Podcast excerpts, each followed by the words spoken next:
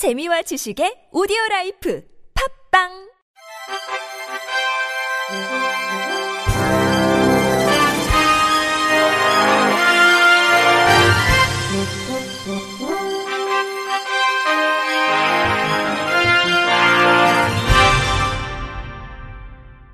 청취자 여러분 안녕하십니까? 7월 26일 화요일 KBS 뉴스입니다. 안동 지역 장애인 단체가 A 장애인 거주시설의 시설 폐쇄 조치가 제대로 이행되도록 안동시와 경북도에 즉각 후속 조치에 나설 것을 촉구했습니다.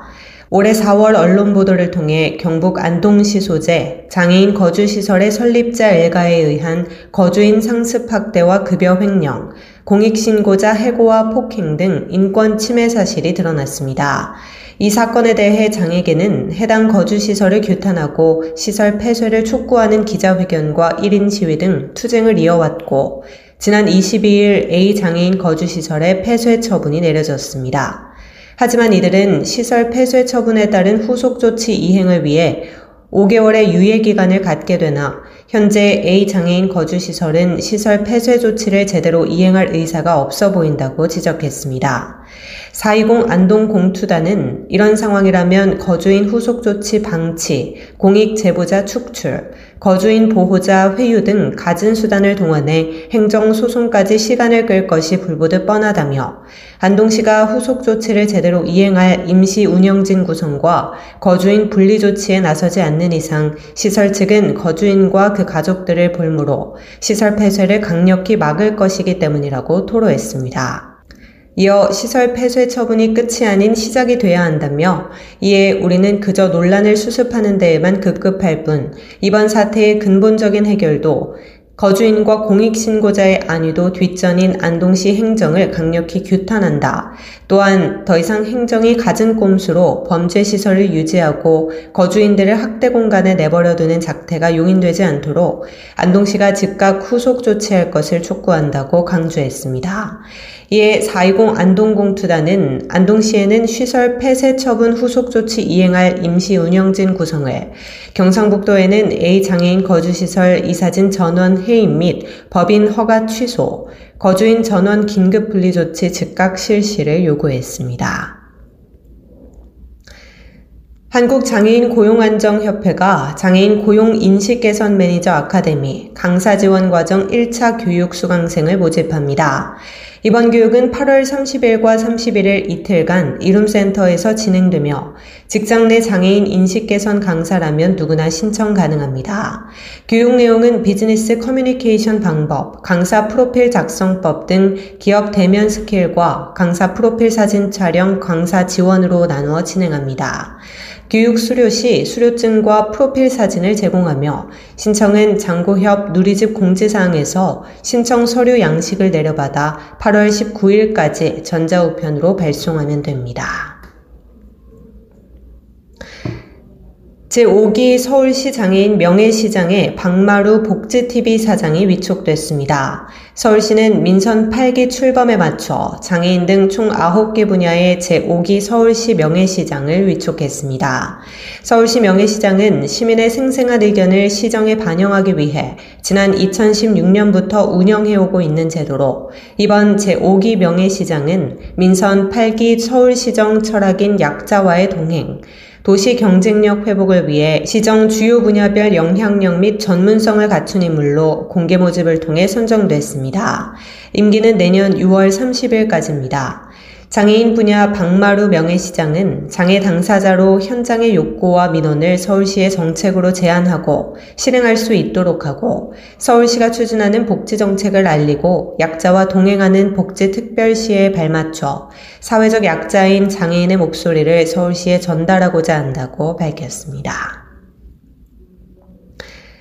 제10회 대한민국 장애인 예술 경연대회 스페셜 K 본선 경연이 성황리에 종료됐습니다. 예선에서 5개 분야 304팀, 총 678명이 참가해 본선 경연에서 105팀, 총 272명이 서울, 부산, 제주에 각각 참여했습니다.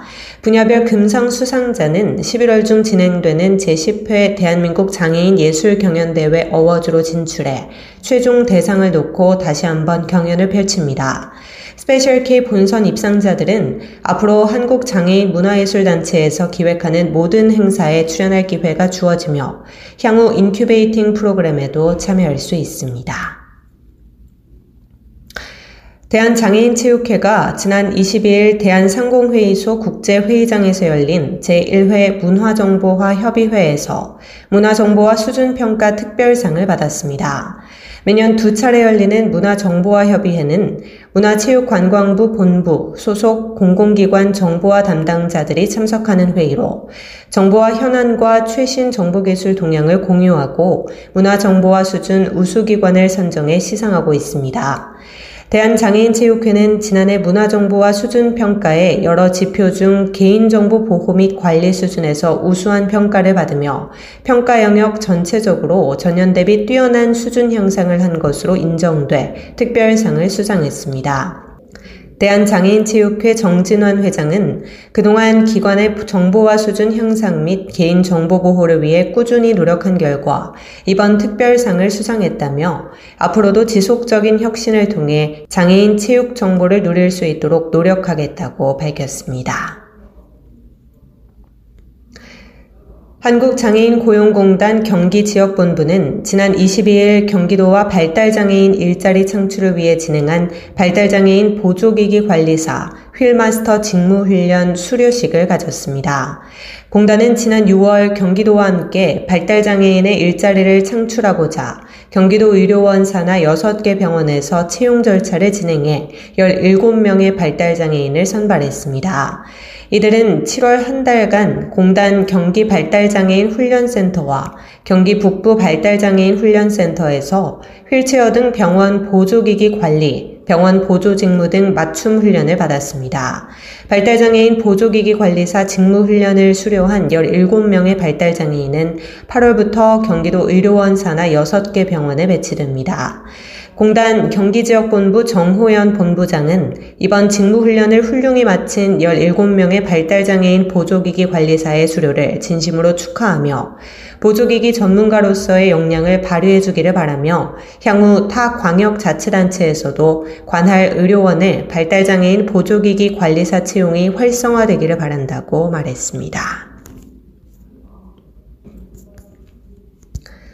끝으로 날씨입니다. 전국 대부분 지역에 폭염특보가 발효된 가운데 최고 체감 온도가 33도에서 35도로 매우 무덥겠고 수도권을 중심으로 밤사이 열대야가 나타나는 곳도 있겠습니다. 온열 질환 발생 가능성이 있으니 수분과 염분을 충분히 섭취해야겠고 격렬한 야외 활동은 가급적 자제해 주셔야 되겠습니다. 특히 온열 질환에 취약한 영유아, 노약자, 만성질환자 등은 수시로 상태를 확인할 필요가 있겠습니다. 내일 아침 최저 기온은 21도에서 26도, 낮 최고 기온은 27도에서 33도가 되겠습니다. 이상으로 7월 26일 화요일 KBS 뉴스를 마칩니다. 지금까지 제작의 이창훈, 진행의 조소혜였습니다. 고맙습니다. KBIC.